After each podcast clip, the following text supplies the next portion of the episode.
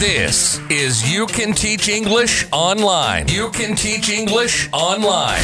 And you know what? You can. There are people all over the globe who want to learn English, and you can make the leap to be able to teach them.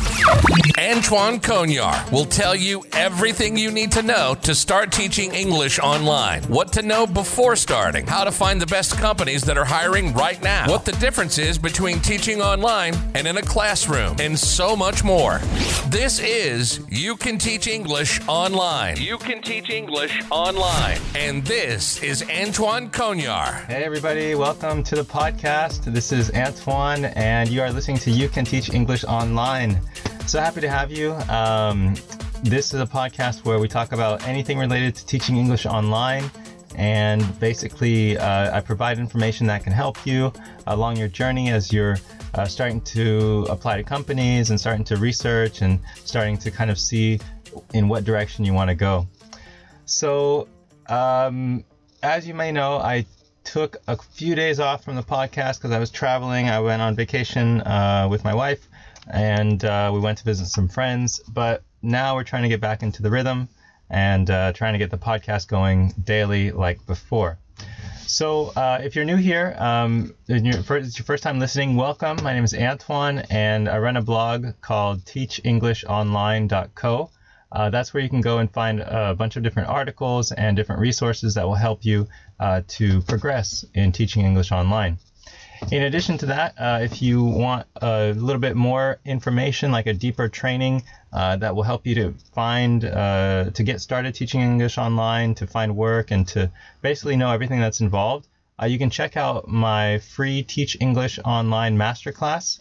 And for that, you can go to teachenglishonline.co forward slash masterclass.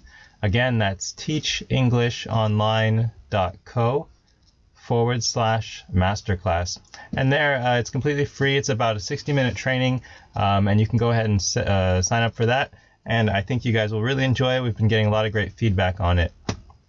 And last thing I want to mention is uh, check out uh, the guide that I prepared. It's a guide that will help you uh, to find the top paying online English teaching companies. And for that, you can go to online, uh, or actually, I should say teachenglishonlinesecrets.com. So that's teachenglishonlinesecrets.com. All right, guys, well, let's go ahead and get into it. So, uh, what we're going to talk about today, we're continuing off from the uh, blog post that's about the teaching certificates. And today we're going to dive into the topic of how to choose a reputable TESOL or TEFL course. So, as I'm sure you're aware of, there are many different options when it comes to TESOL TEFL courses, and it's good to know what to look at and what to look for when you're considering getting your teaching certificate.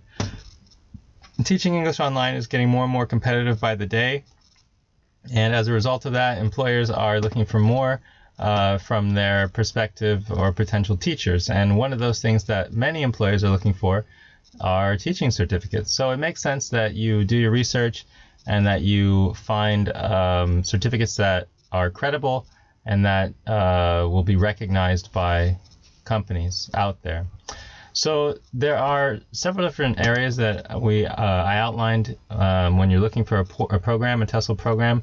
Today we're just going to cover two of them, and what it, what we're going to cover or talk about are first the content of the course, so the content of the actual TESOL course, and second the accreditation. So we'll get into what that means um, and why it's so, so, so important. So, uh, when it comes to the content of the course, uh, as you know, these courses range. Uh, more or less, the standard from uh, or what companies are looking for is about 120 hours or more. So, uh, you can get courses uh, that are 120 hours, 150 hours, 200 hours, but best to kind of stick with one that has 120 hours or more, more or less.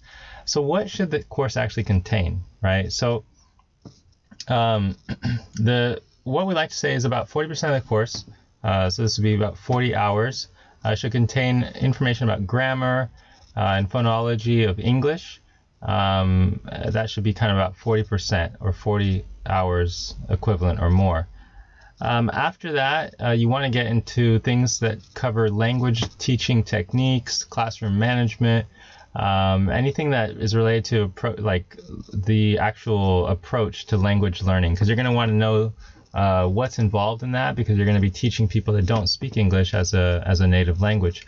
So this again should be another 40% or 40 hours equivalent or more. So this is anything related to the teaching techniques, classroom management, and language learning. Now, when it comes to the remaining 20%, uh, we like to say this should be about uh, the practical projects or anything that related to practical experience in uh, English language teaching. Uh, so this is going to be things that are going to be like more hands-on, uh, more practical elements of teaching. So there you go. You have the 40, uh, 40% for grammar and uh, basically phonology of English, um, 40% for approaches to language learning, classroom management, techniques, and 20% for practical projects and practical experiences. So in your TESOL course, uh, and again, this is all information that you can take in, that you can look uh, when you're comparing different courses. Um, there should be worksheets, there should be tests uh, for all of the major areas or the, the important topics that are being covered. Because you want to make sure that you're able to actually uh, like kind of quantify what you're learning, right? You want to make sure that you are basically being able to be tested so that you know for yourself that you're actually learning something. So when you have exams and tests and these kind of things, you can submit these. Uh, it would be ideal these would be submitted to the tutors uh, so that you can get uh, assessment and feedback. So if you don't get any, if your uh, TESOL course that you're looking at doesn't pr- provide you any way for you to get feedback or any type of uh, grading or anything like that, that can be perhaps a red flag because you want to again make sure that you are understanding that you're learning uh, properly and that you're able to really retain the information uh, in the best way possible. uh, after that, you're going to want to have pro- uh, practical projects, uh, like, for example, creating a lesson plan. Um, you want to be able to perhaps observe a class, uh, a class being taught. This could be done on video, um, or maybe something that's done after you finish the course. So it's kind of like a high level overview, but it should give you an idea of what kind of content you should be looking for uh, in the course um, as you move forward. Now, what I want to talk about now is the accreditation. Uh, this is so important because um, this is basically what's going to allow your course to be recognized uh, by companies that you'll be applying to uh, in the near future. So if your course is not accredited or if it's accredited um, incorrectly, uh, this could really seriously affect your chances of finding uh, the right job or any job for that matter. So what is accreditation? Well, accreditation is, um, or it's also known as validation, but mainly it's referred to as accreditation. It's a process where a TESOL training course is examined by an external organization, uh, for example, ACCET, and they're using uh, highly qualified, highly experienced professionals who are basically making sure that the course that you're thinking about taking conforms to certain internationally acceptable standards.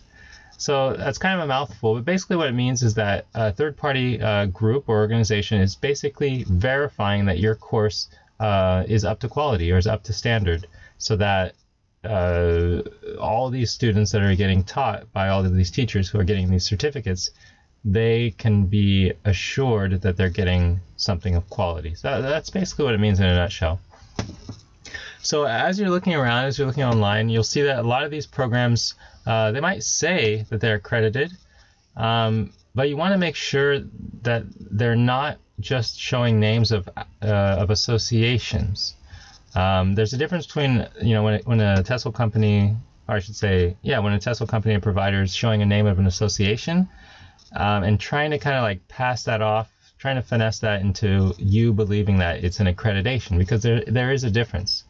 A business can become part of an association simply by paying a yearly fee. But in an accreditation, it doesn't work that way. As we mentioned, it's a third party that comes in and checks everything and verifies anything or everything, so that way the one providing the uh, TESOL certificate has to meet those standards year in and year out.